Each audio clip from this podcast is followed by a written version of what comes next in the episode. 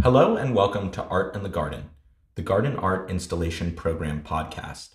In this edition of the series, I sit down to speak to Patrick Dougherty, whose work Easy Rider was installed in the Dumbarton Oaks Ellipse from 2010 to 2012. Mildred Bliss recounts first dreaming of the ellipse as a child, and Beatrix Farrand helped to realize this dream with the construction finishing on the room in 1933. The ellipse of the 1930s was surrounded by a dense yet soft hedge of boxwood with a single jet fountain in its center. By the late 1950s, however, with the boxwood declining, consulting landscape architect Alden Hopkins made the decision to replace the boxwood with American hornbeams, which in turn would grow into an aerial hedge that remains the design blueprint for the room today.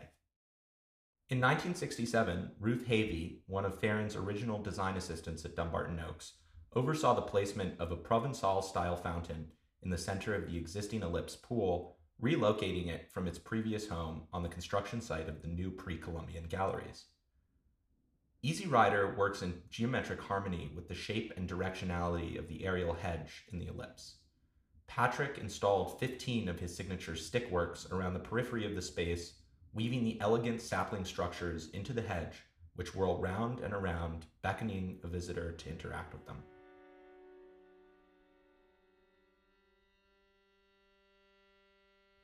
The inhabitable forms, replete with doors and windows, resemble something energetically akin to a merry-go-round and ignite a childlike excitement in the visitor.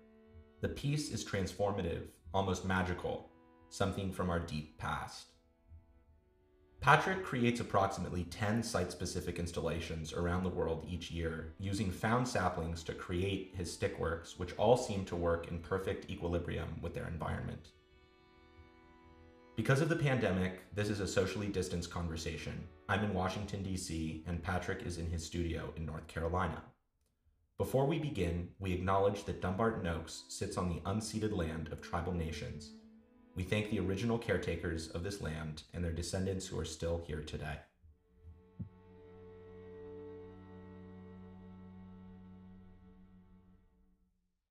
So, Patrick, thank you so much for sitting down to chat with me. Um, I'd like to start by asking how you got interested in making art in the first place. Well, uh, first of all, I uh, when uh, when you called me, I remember Dumbarton Oaks as if it were yesterday. So it was amazing to me that it was 2010 when we started working on it, and so you know I was I was flabbergasted because I remember so well the people that helped me, my, my assistants there, and and John and his uh, input in all of our struggles in finding materials to actually build it, you know. So, um, just to speak a little bit about, um, you know, my entry into the art world was that, uh, you know, early on, I would say that my my career has has been outside the gallery system. It's been a kind of an alternative way of maturing as an artist and for your work to mature early on, uh, someone at UNC where I was going to school, I went back to school for a couple of years of postgraduate education because I, I had no art experience and needed to kind of gin up and find out what the art world was about. And we had a visiting artist, and she said, Well, you know, it's as easy to be a national artist as it is to be a local artist. The only difference is you have to be in the nation. And so I've spent the last 40 years traveling continuously and being in the nation, you know, with lots of rental cars and and uh, uh, many different beds, and we're away from home, or I'm away from home three weeks out of every month. So it's been an arduous journey, but a really gratifying, gratifying one. You know, the um, you know when I was in back in school uh, and I started working with sticks, uh, people would say to me, well, you need to take this work to New York City or you're not going to get anywhere. And then the next person would advise if you take it there, someone is going to take it away from you and do it better than you. And so not only did I think about being in the nation, I thought about being completely in the nation.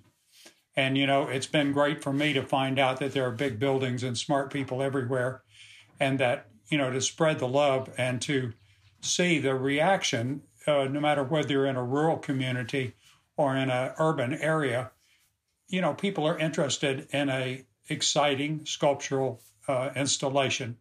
They really respond well, whether you're in Japan, Korea, Australia, Sweden. You know, there's just a kind of commonality in some of the ways that we grew up and played with sticks as children, and even beyond that, uh, the deeper resonance of of our hunting and gathering past kind of blossoming through. Certainly in childhood, where uh, all of a sudden uh, kids know everything about sticks. It's a tool, a weapon, a piece of a wall, and you know there's it's a it's an imaginative object. So uh, one thing that has helped my work generally is that uh, people have good feelings and deeper uh, fantasies about sticks, starting in childhood, but also uh, they resonate with basket making and uh, all kind of primitive furniture and garden art and you know flower arranging and you know even in the Middle Ages where uh, people made you know castle walls out of wattle and daub. So you know I when I first started um, messing around with the material itself, I really wasn't aware of all these traditions, and so. Uh, you know, artists, uh, what they do is they just go ahead and do things and make up the reasons later. And that's a little bit uh, like me when somebody says, Well, how did you get started? I said, like, I just, I don't know. Wow. You know, it was kind of necessity and also uh, expedient use of material. You could find this material under power lines. So I thought, well, I'll, I'll try to use it, you know. So take me, take me then back to the first work that you created using, using sticks. Uh, well, of course, there was uh, uh, some kind of uh, fooling around, gathering some things and trying to see what the material would do. But the first significant work wasn't long in the in coming, and that was that I made something uh, on my picnic table and took it into the student art show. And uh, because I'd been fooling around so much in school, the folks thought that I couldn't have possibly made it because it seemed so really good, you know. And uh, it seemed easy to make, so I, since it was easy, I thought, well, it can't be any good. Uh, but the curator from the North Carolina Museum uh, came to the show, and uh, there was a North Carolina artist show. It's a triennial that they used to have for the state artist. And he said, "Well, why don't you put this in this in the show?" And of course, uh, their uh, juror was from the LA County Museum, and he said, "Well, this is the best work I've seen all year." So you know that immediately different museums and so forth around North Carolina said, "Well, hey." hey, we'll give you a show. And I said, well, I don't have any work. And they said, well, you've got three weeks, make some. So, you know, I was able to uh, start, you know, getting some traction uh, pretty quickly. And uh, then through a series of applying for shows, grants, um, you know, fellowships and exhibitions, I was, my work was really hurtled into the, into the limelight.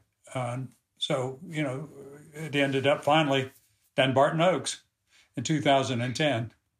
So when I love what you say about and and and um, the way your work does touch at something that's that is very innate to all of us, and that there there is sort of this communal experience, like you said, that you you experience the work in Australia or Korea or Japan in pretty much the exact same way. Do you think that that was something that you discovered pretty quickly, um, or was that something that that ended up realizing the way that people engaged with your work did, did that come later uh, well yeah i think that that i probably inherently felt it myself so that was a starting point.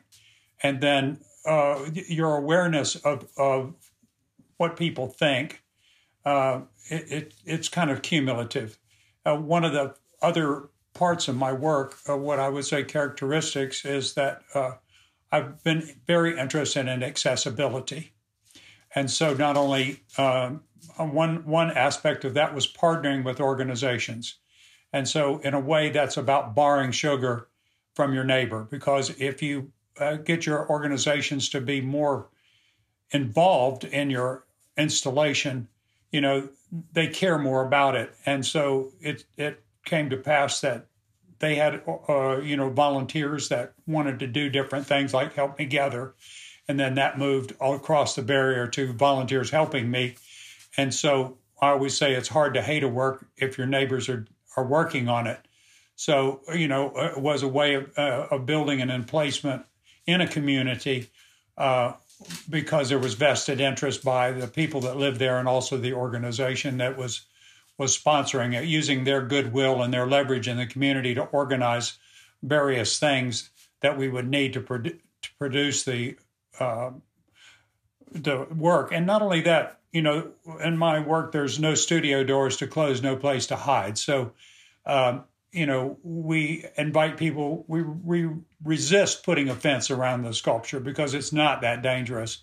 And so people can walk up to us and say something to us, uh, you know, at will. They, they, and, and that happens all the time and, and in every installation there's just kind of a flood of people uh, talking to us during the installation period.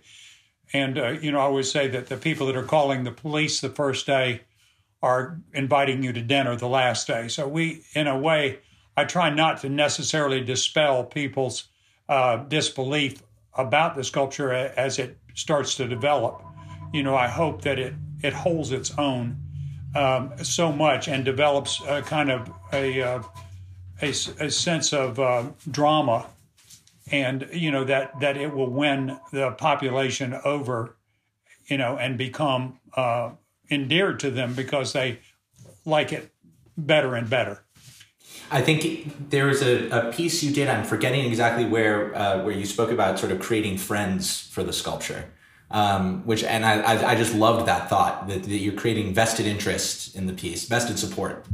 I think that that's that's been uh, part and parcel of it, and uh, I would say that the third thing that's really characteristic of my work is that I do temporary work, and part of it is, uh, you know, because I feel like that the crucial part of art making and also enjoying a piece of work is not about buying and selling it. It's really uh, about the way it makes you feel uh, when you encounter it. And then since you can go into these works and they're big works, and you know you uh, you embrace them as though you were a full grown person with your whole body, and you know you brush the sides and cause it to you know give off odors and I mean you know like wood smells from the nat- natural world.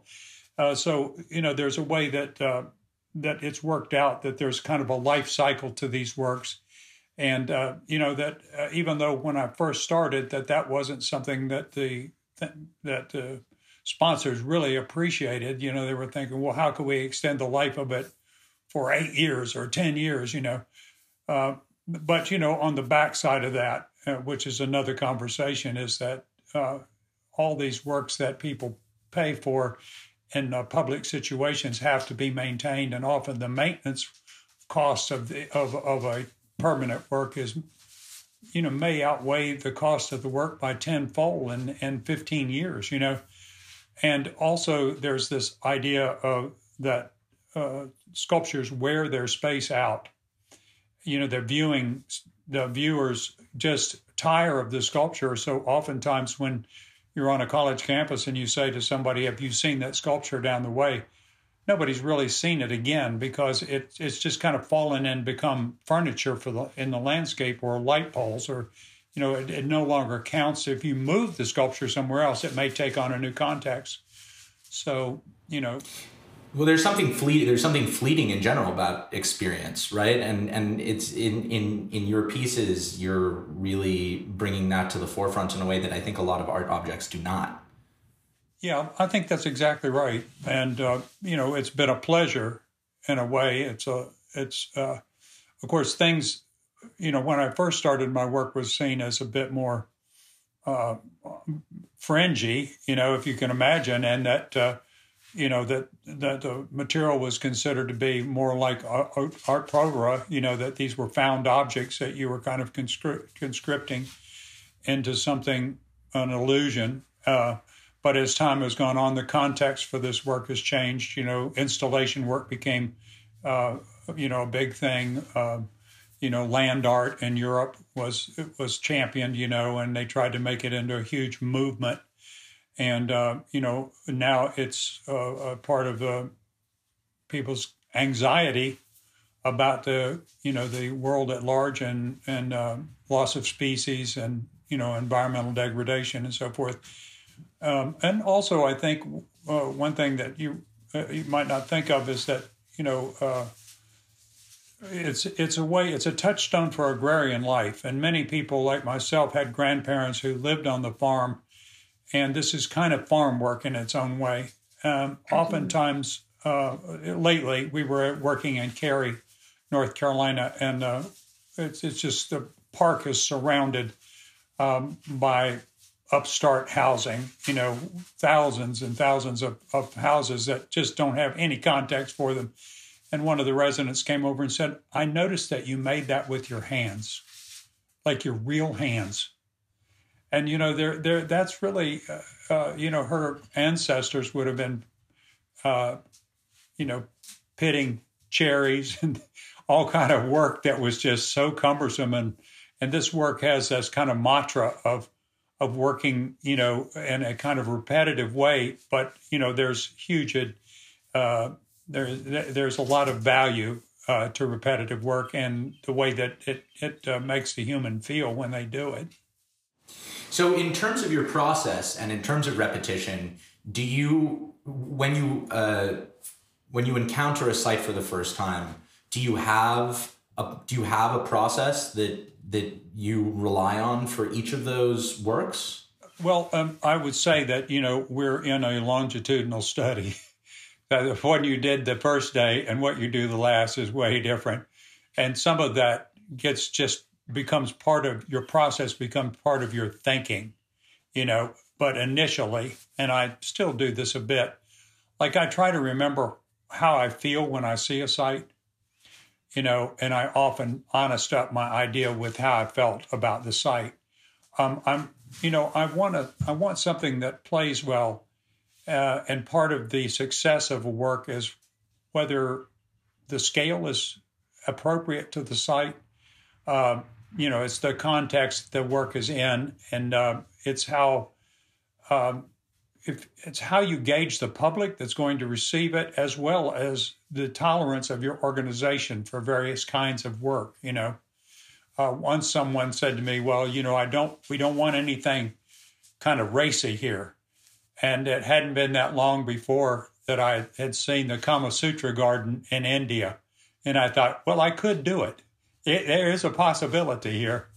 So uh, i've tried to i've tried to play to the the uh, feelings of of the, my site, but also, you know, a lot of what I design has to do with the materials that I can get and just the logistics of you know who's going to help me and are they really going to help me so i work with nascent organizations and well developed organizations trying to help them help me and so some of those resources are unknown when you arrive you there have been promises made, but we've seen promises broken many, many times. So the, the thing to do is to try to ahead of time to uh, try to understand what the possibilities are. You know, you want to maximize uh, whatever you can do. We, we work for three weeks. You want to maximize those three weeks. You don't want to be sitting around a week and do all the work in two weeks. So it's a bit of a knack to come up with an object or a group of objects that take all your time use your uh, your resources well, um, make everybody happy.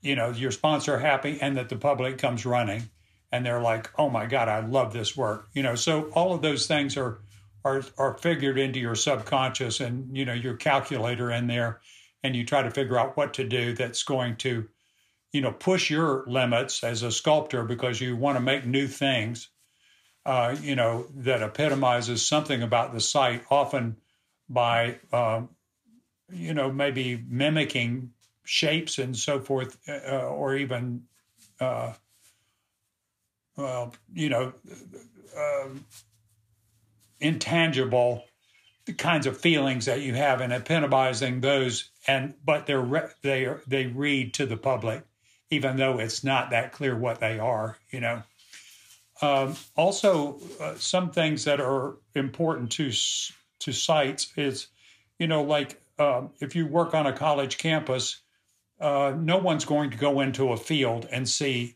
uh, the the work. You know, it needs to be where people stumble over it. They need to be. It needs to be near a sidewalk, and so the first part of it might be something that you'd walk into inadvertently or just stick your head in and then find yourself at the other end, which might be a hundred feet from the sidewalk, you know. So, you know, teasing people into into your sculpture is a knack and trying to position them so uh, there's best view uh, where people start seeing them. Um, also, the safety concerns. You know, we want to build things that people can get in and out of easily, and that uh, they can preview who's in there. So there's all kinds of like just low level things that make people more or less comfortable uh, when they experience a work. I think what you're saying about uh, this like lead in or you know that suddenly you find yourself a hundred feet away immersed in this other world. I what i love so much about your work is its transportational quality. That it not only in that case is it drawing you in out of your sort of quotidian routine but then once you arrive there you're in this entire you're, in, you're transported to this other world. And that that's i think both a physical one in terms of the sculpture but also an emotional uh, one in terms of you know the way it makes one the the feelings that it elicits it elicits in each of us.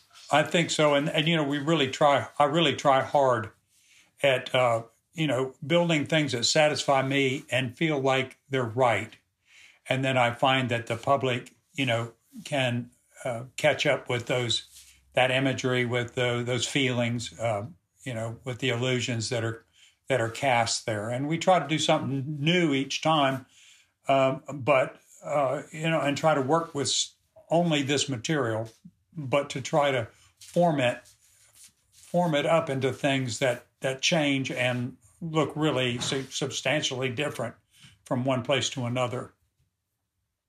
So, uh, getting to the to the Dumbarton Oaks work, um, I know you were invited by John Beardsley as part of the uh, contemporary art installation program. But talk me through a little bit of the process uh, when you arrived at DO and choosing choosing the site and, and and your impressions of the estate when you when you got there. Well, you know, uh, of course, we get I get there and we have to we have to see the whole gardens. You know, so you see the swimming pool. There's, you know, you see, uh, you hear what I, uh, I think Simmons had worked before me, maybe, and so his idea was played out. John told me what, what he was thinking or what he had done. And then um, we, we go down to the, there's some kind of pool down at the bottom of the hill. We had to look at that. Well, this thing is not working that well. We're going to get it fixed. I don't think you should work here. But I had been to Dumbarton Oaks when I was a student in the 1981 82, and I had been in the ellipse. And you know, I kept urging John to go down to the ellipse, but we were messing around in all these other places. And like there's small lawns here and there. So, well, you could work on this lawn and you could work down the hill. And we got over to the ellipse and I and I said, John, this is where I want to work. I've been here before. This is fantastic. It'll take a large amount of material. It'll take a big effort to do it, but I think I could work here. And he said, Well, you know, we really don't think much of the ellipse right now. It's just not what we want it to be. And the ellipse, as you know, is a is a series of hornbeam uh, trees, uh, European hornbeams that are kind of hooked together and make this this huge circle.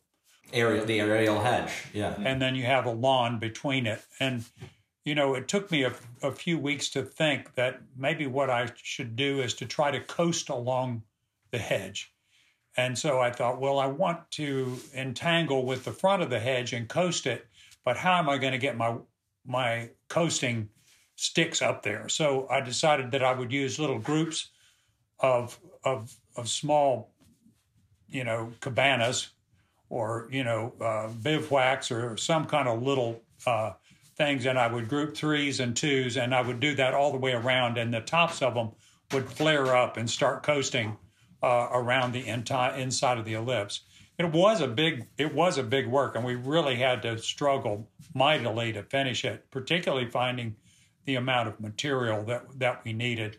I had an assistant at the time, Andy, uh, and he was great. And uh, also, we had somebody uh, from, let's see, oh, we had Walter from Dumbarton Oaks, who had been a gardener that had come and followed my work for a, a, long time. He, you know, I think he was. He'd worked on other projects with you, right? I, I just spoke to him about about the work yesterday because I, I know that he was there. Right, and he's the one that climbed up in the tree and took that uh, overview, you know.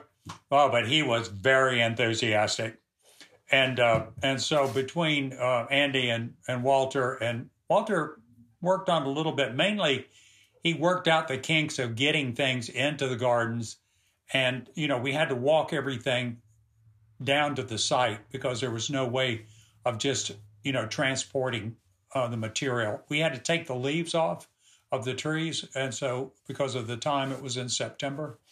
And so, getting all of that material cleaned up and taken down there was a was a huge uh, undertaking. And then we had to drill holes, you know, uh, to carry the the uh, the structural bits of these uh, pieces that rose up out of the ground and went into the hedge. And so all of that, you know, was a great deal of logistical support. Getting the scaffolding, all the scaffolding had to be carried down there. So he helped with a, a tremendous amount of just the logistic, as as did everybody. All the garden staff was incredibly supportive, you know, and ultimately we had a lot of the fellows get involved as well, and was really great because you know they kind of can be kind of standoffish. They have other interests, uh, but people would come down in the evening and look at what we were doing, and you know, very enthusiastic. Uh, we, I love that photo that you you shared of of you with all of the volunteers. It's an incredible shot. And I have to say that the gal on the end, I believe, was named Georgina, and her husband was a big contributor to Dumbarton Oaks. Gave a lot of money and she was by and far the best volunteer I have ever had.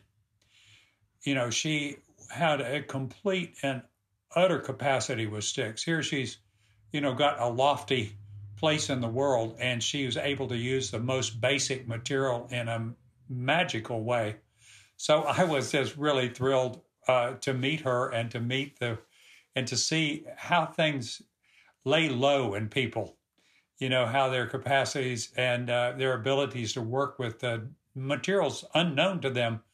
And so she seemed like she had a direct connection with our with our distant past, you know. Where did the uh, saplings come from at the at Dunbar We we had uh, uh, several uh, sources. We used. Uh, I'm going to make a look at. Uh, we used. Uh, Cumberland. Yeah, com- uh, we had uh, a timber service, tree service, which was really a, I believe, uh, more or less of a landscaping situation. And then, uh, and John and I went out with some the state foresters from Virginia, and they were trying to help us. And so Cumberland Forest yielded some of our material. Uh, well, they helped arrange that, and then we didn't have enough, so these folks who lived down in Richmond managed to find some other lots that needed clearing, and we managed to get a, a, another huge infusion of limbs from there. And ultimately, there was a a um, landscape situation up in Maryland, and they were taking down a number of red maples, and so we sent a crew up there to cut all the side limbs off of these big trees that they were cutting down. I, you know, and I I really think Walter was uh, part and parcel of getting all that material up to us. So I, that that was great, and we just needed a lot of it, and it just kept coming. So um, you know, and it took an enormous amount of work by the volunteers to clean it and get it down there to us, and we were ravenous uh, u- uh, users of the sticks, you know. And then we had to have scaffolding, and we coasted the scaffolding all along and had to intertwine up into the branches of the existing trees, which which I love it because it seems to lock the sculpture into the landscape itself. There's you know real reciprocity there. That the, the landscape is carrying and adding to the adding to the feeling of the sculpture, you know, and we were enhancing it and it was enhancing us. So there there was a just huge interplay and you know just its own configuration of circularity and everything gave us just such a great foil uh, to play with. Would you would you call it symmetrical the piece or not? Well, the the ellipse, I don't know if it's circular or elliptical, honestly. I can't remember that. Uh, but the yes, the, the work plays into the symmetry, uh, the geometry of the site itself, you know, and uh, kind of blends this kind of erratic stick work that uh, has a mind of its own into something that was uh, where you took landscape and made it into a man-made situation. You you you controlled it uh, into a geometry that it doesn't normally have. So playing this kind of waywardness uh, off of the geometry that's there was, you know, a subtle interplay between sculpture and, and site. It's interesting because I think of the ellipse as being one of the most formal spaces in the garden and almost the most monumental in the way that it's organized.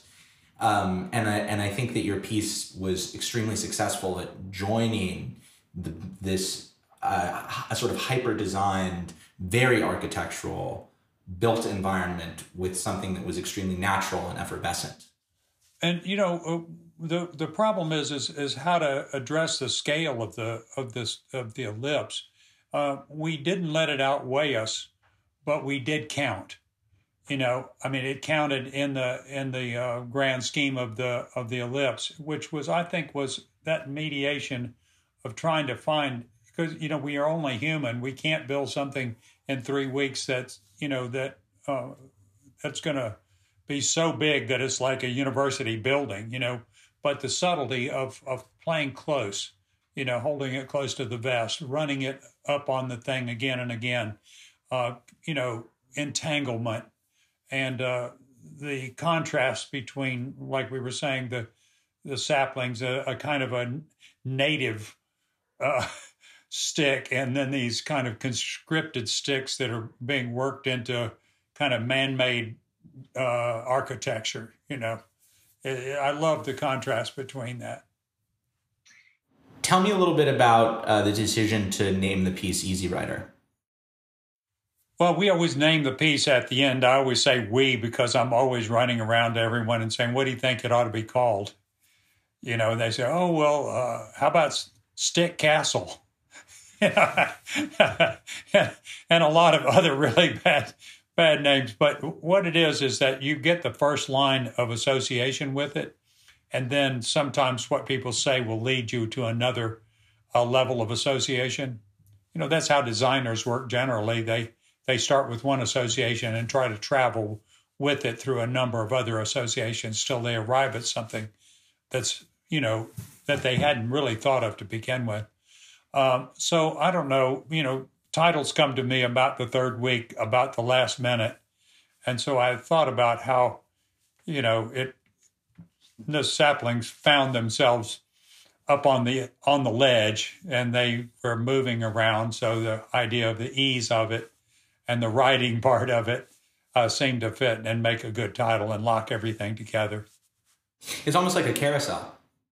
It's really like a carousel. That is so true and you've got the center core, um, you know, fountain to as the as the hub for the thing. You know, I I really like the piece. I in terms of you know the monumentality, I was not really clear that we could make something that would count there. Uh, you know, but we managed to turn the ellipse itself into the sculpture. Uh, this is this is diverging a little bit from from the DO work, uh, but in terms of facilitating interaction and process based work this is a, it's a big question but what do you think what do you think makes a sculptor?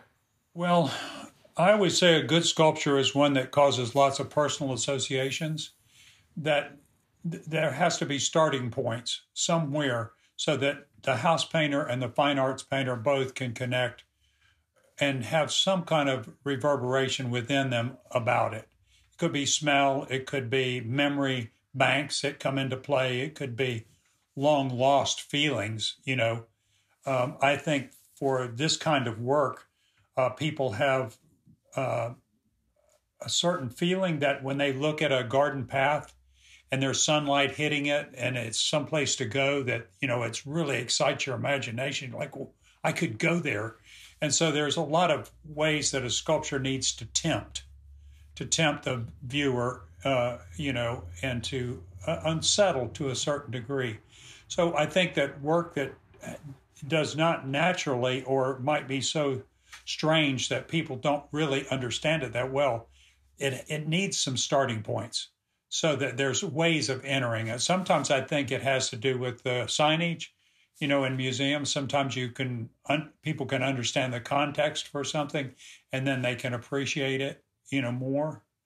Um, you know, uh, I re- I remember, you know, early on in my when I was a student, seeing a Russian constructivist show some in a big museum, and then seeing one 20 or 30 years later, and you know the different feelings that I had about the same kind of show.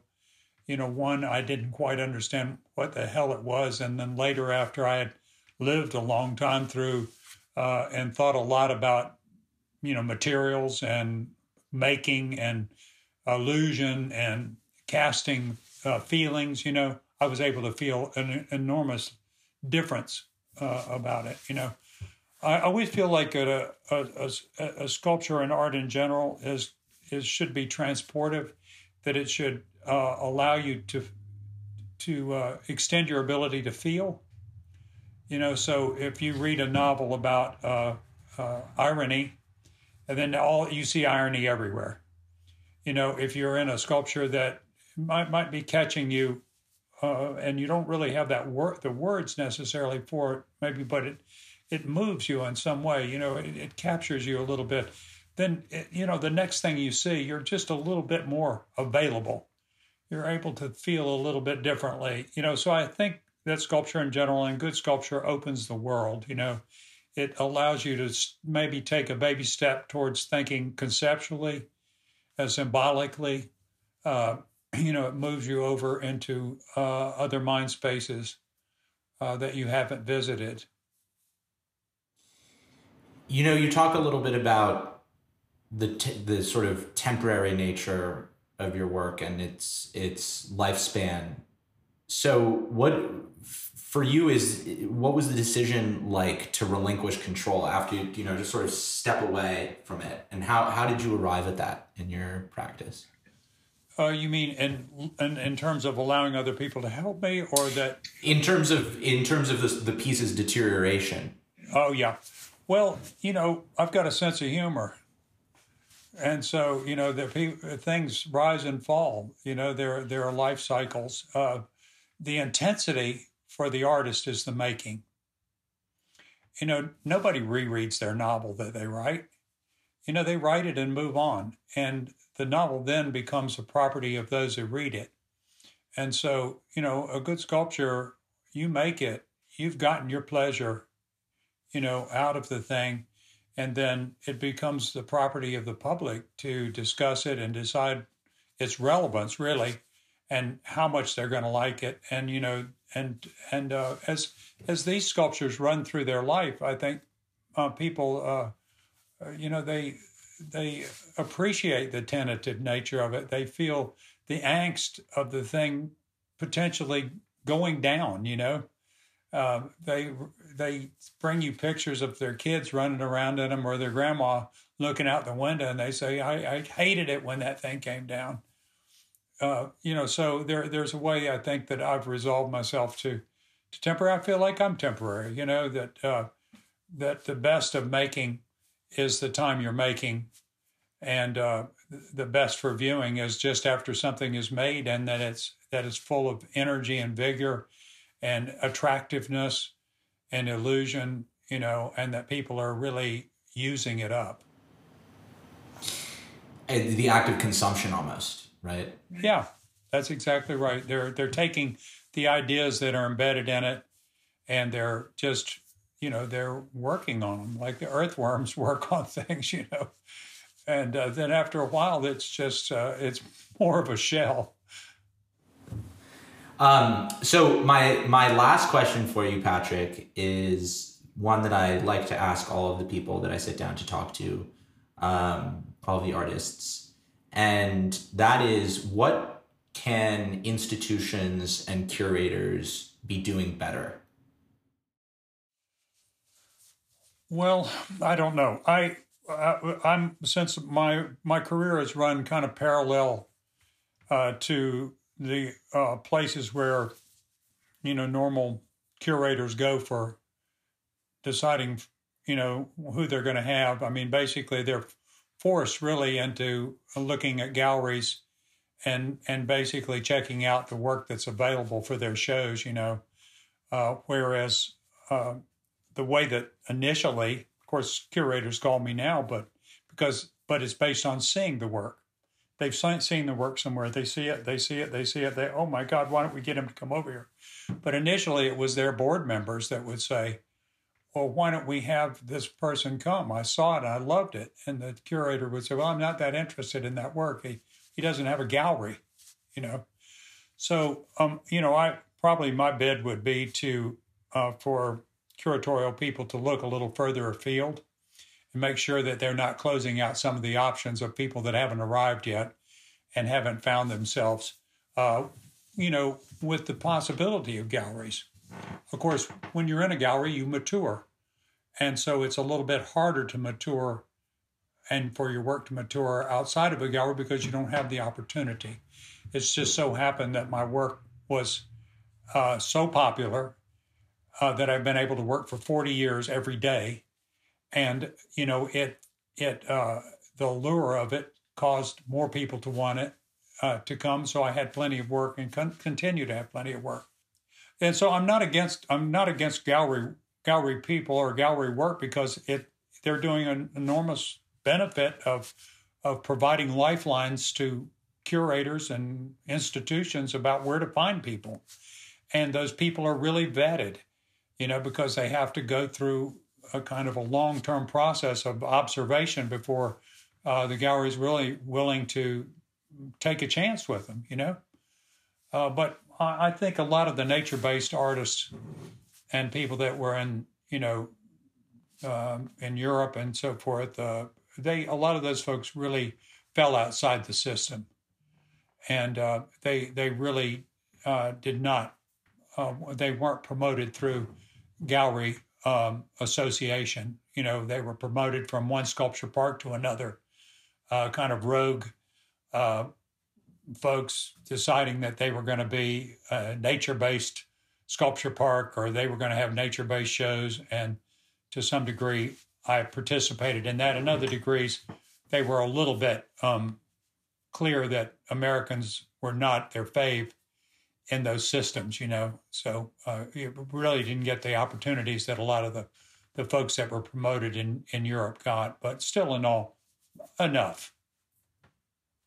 I think it's interesting to consider the way that uh, the natural environment becomes a gallery space in a way, and the way in which one can facilitate the interactions between visitors to that environment and the objects that we put in it in the same sense of visitors to a gallery and and you know interacting with art objects the same sort of reverence. And that's that's been something we've really tried to work at work on at DO is thinking of the garden as a whole and the outside as a work of art, as an art object. Um, and that that is that is the ethos with which we approach the environment. I think that's true, and you know, uh, uh, some sculpture parks like uh, will put an object out and build a build an environment around it so that there's resonance with it. Sometimes uh, other sculpture parks like uh, the de Cordova tried to really take an object and keep moving it around until they found the appropriate resonance with this with the the space itself. You know, um, I don't know that that sometimes you know the, the the sculptures can be just like you know if there were too many things in the gallery and not enough white space, the work wouldn't really show up. You know, you're you're like focusing on it because there's no interference. And a lot of times for sculptures that are made out of natural materials, not not a uh, steel object like Mark di Suvero said in a garden, uh, you know, sometimes you find that there's a huge amount of interference uh, from the landscape around it. And so you have to work hard at trying to distinguish the object from the landscape so that, that there's some way that, it, and I think that uh, the work we made, Easy Rider, is a good compromise in that. You know, we we recognize and we admit the landscape we uh, you know, we somehow partnered with it uh, so that, you know, you feel uh, like the ellipse wasn't diminished and but and but the sculpture wasn't diminished by or um, made smaller and insignificant by the the colossalness of the ellipse. So uh, sometimes, if you're working, I remember working in Ness Gardens and on the Wirral in England, and the gardens were so beautiful. I think I said, I can't work here. So I went off to the edge where there was no competition with the beauty, and and built something. You know, I mean, I chose a site that didn't have so many fantastic flowers. You know, because they just were riveting, and no one would ever look at anything but but the beauty, uh, the topiary, the uh, you know the flowers, the the absolute geometry of the paths and so forth. You know. Well, Patrick, thank you so much for sitting down with me. Um, this has been an extremely illuminating conversation. Really, really appreciate it. Oh, thank you very much. My best to John and to all of the other uh, folks that showed in the in the gardens there, and to anybody that you know that was there during the time. Uh, I certainly will. I will pass. I will pass your salutations on to Walter. Yeah, you tell Walter I'm thinking of him. If you'd like to learn more about Patrick's work, you can visit his website at www.stickwork.net. For more information on the Dumbarton Oaks Garden Art Installation Program or for updates on the museum and gardens, visit our website at www.doaks.org or follow us on Instagram and Twitter at Dumbarton Oaks.